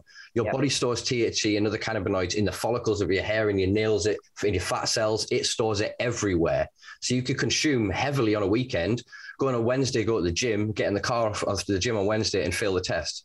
Yeah. Because you've reactivated those cannabinoids in your system. It's the science. We know this, this side of the fence. And it's so frustrating that the individuals tasked with enforcing this and those tasked with creating the rules that they enforce are either willfully or naive, willfully ignorant or naive to it. Yeah. Okay, well, it's good to know that again. It's part of the education, and I think it's all all moving towards that. Um, I suppose there's two things that really surprised me. I kind of Googled and I ended up looking at uh, pictures to kind of move on to two different things. So recently I saw you, you were the, the Brits. How did, how, how did that occur? Oh, so uh, a friend of mine who actually, you know, she lives in Portugal now. Bless her. She's uh, she's brilliant. She helped me. She donated a few hours of her time when I first set up CanCard um, to to sort of project manage a bit because I have a gammy brain and, and, and, a lot of it goes a lot of my organization is a bit wonky and uh, so she she came on and she helped me at the beginning when she had a little bit of time but she also does a bit of the the sort of backstage management for the gigs and things and she she's worked for the brits for, for years as a consultant and um, somebody dropped out last minute and so she messaged me and said you know do you think you could make it? And i was like shit you know what? I'm, I'm really not feeling great but when else do you get yeah. Yeah. when else does somebody go do you want to go to the brits mm. i thought but it was quite funny because i think i'm just too old for it because we got there and they were reading out the nominations uh, on the you know on the screen and i was thinking i don't know who any of these people are. I don't know I don't know where any of these nomina- nominees are um, but you know it was a good experience we had a, we had a good time Oh, nice, nice. Um, what's the other one that's uh, yeah, Richard Branson was it was another one. Um, so what's what's the yeah. origins of that one? So there was a there was a global medical cannabis group that was set up, unbeknownst to me, uh, by um, a couple of people who wanted to run a farm. One of them was Richard Branson's nephew, Jack, um, and they were they were English but lived in Jamaica, and the idea was so Richard Branson's island is kind of like uh, I still can't believe I've actually been, but Richard Branson's Island is kind of like it's it's quite big, and there's like a a separate part of it that's like a big series of buildings. And what he does is he lets people go there for conferences about issues that he thinks need to be sorted out. So they do one about sea pollution, they do one about uh, all kinds of things. They do one about poverty, one about Africa, you know, all mm. different kinds of issues and everyone gets together and they make these sort of global sort of presentations and ideas and country swap ideas. That's essentially what it is. Okay. And I got a call out of the blue um, from from a from a friend who actually helped me do my first ever press release, and he he was like somebody's somebody's on the phone and they're saying that somebody called me and said I'm looking for Carly as the first patient in the UK we're looking for representatives. We're going to take a couple of people from each country, and we're looking for a patient in the UK to come and represent the patients in the UK. And they and they and it the, you go to this island and you, you you have a conference and you talk about your experiences and stuff. Um, and my friend said, and, and he says that it's on Richard Branson's island, and I was like, fuck off. That's a total scam. It's a total scam. And I think we didn't even ring them back until the next day and they said, "Oh, you know, we, you know, we, we, we were looking for a patient in the UK. We see that you've just got a prescription. You know, we found you via this like weird link on this website." And they'd called my friend, um, and and it was really real. Um, and the idea was that there were representatives of industry, doctors, scientists, amazing scientists like Dr. Sue Sisley, who I adore uh, who does a great work with patients with PTSD. She's amazing. She's blind and she takes Bouncer, her, her guide dog, everywhere. She's great.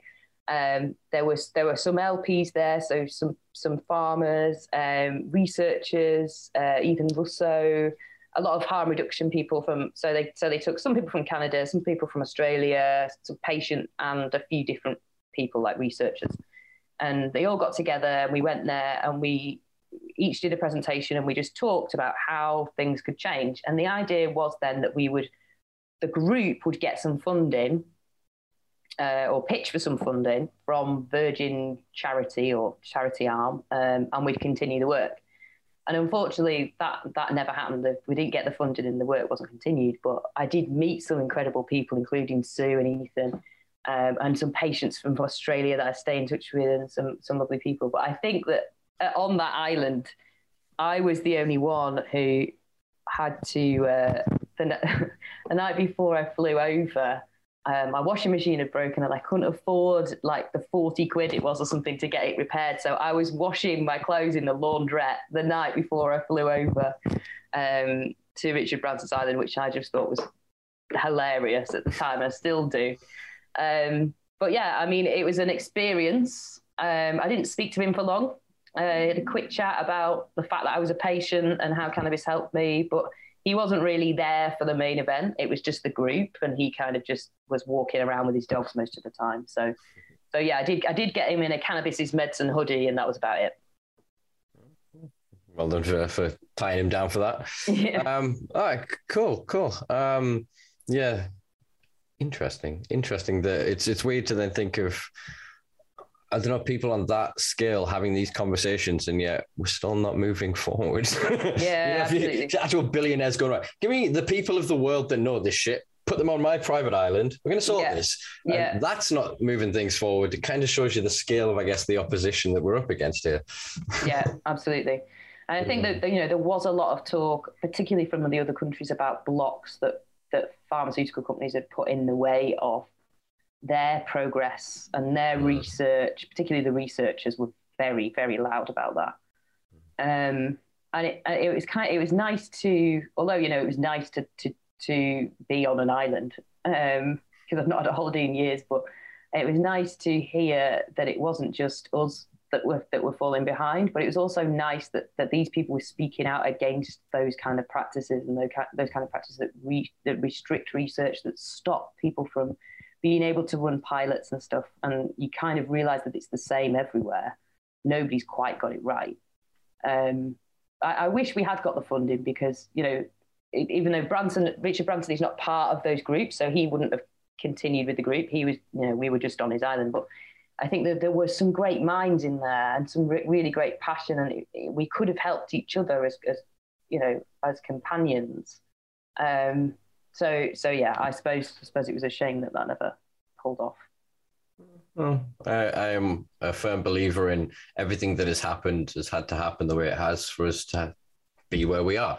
So then, yeah, I think that's it's cool. Like you said, to have the experience and to to kind of put I guess, on the bucket list. Same with the Brits. Uh, so yeah, absolutely nice. And I suppose we're down to my f- final question. The last question I ask uh, everybody these days, which is, yeah. uh, what does the future hold for you? For for me or for cannabis? Uh, for you. For me. Um, I guess at some point I kind of always thought I would return to teaching art, but, but, for so many years that's not happened. So I don't know. Um, I guess once all of this is sorted, I'd like to return to making art and talking about art and doing that because that's something that I don't dedicate enough time to. So as soon as I feel like I'm I'm not being useful in the way that I that I really feel like I should be, as as somebody sort of in this space, then I think that I'll probably return to being an art teacher like I should have been all along.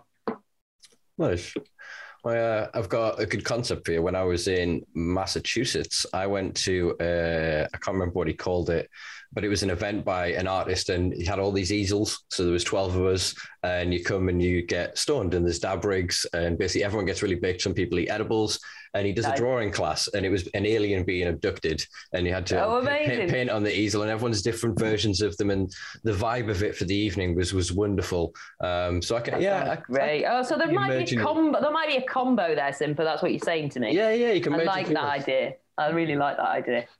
Excellent. I look forward to uh, to getting an email. Let me know when the art yeah, classes let start. You know when the art yeah. passes on. Yeah, we'll do. Yeah. Well, hopefully, uh, like I said, in some small way, this promotes unity and a wider conversation and discourse. Because as I've been trying to say for a while now, I don't believe there are really any enemies within. There may be some misguided individuals, a lot of angry people, a lot of people that are maybe misinformed and some people that are deliberately weaponized against others. We've seen that. I again hold my hand up and have been a victim in a part, not necessarily a party to that. I've been a, weaponized against others in the past, which is why I'm again trying to be very mindful with these conversations. So, with that in mind, folks, if you've enjoyed this, please do you know like, share, subscribe, all the other usual things, and get it out there.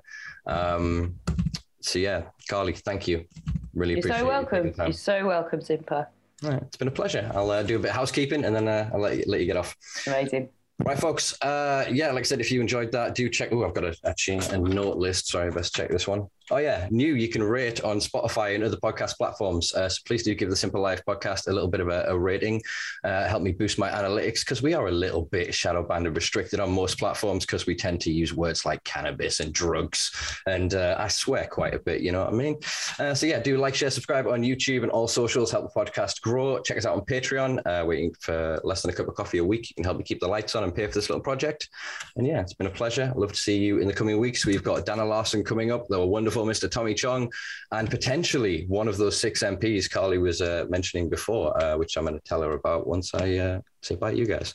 All right. Peace and love, folks. Uh, I'll leave you with that little tidbit and speak to you later.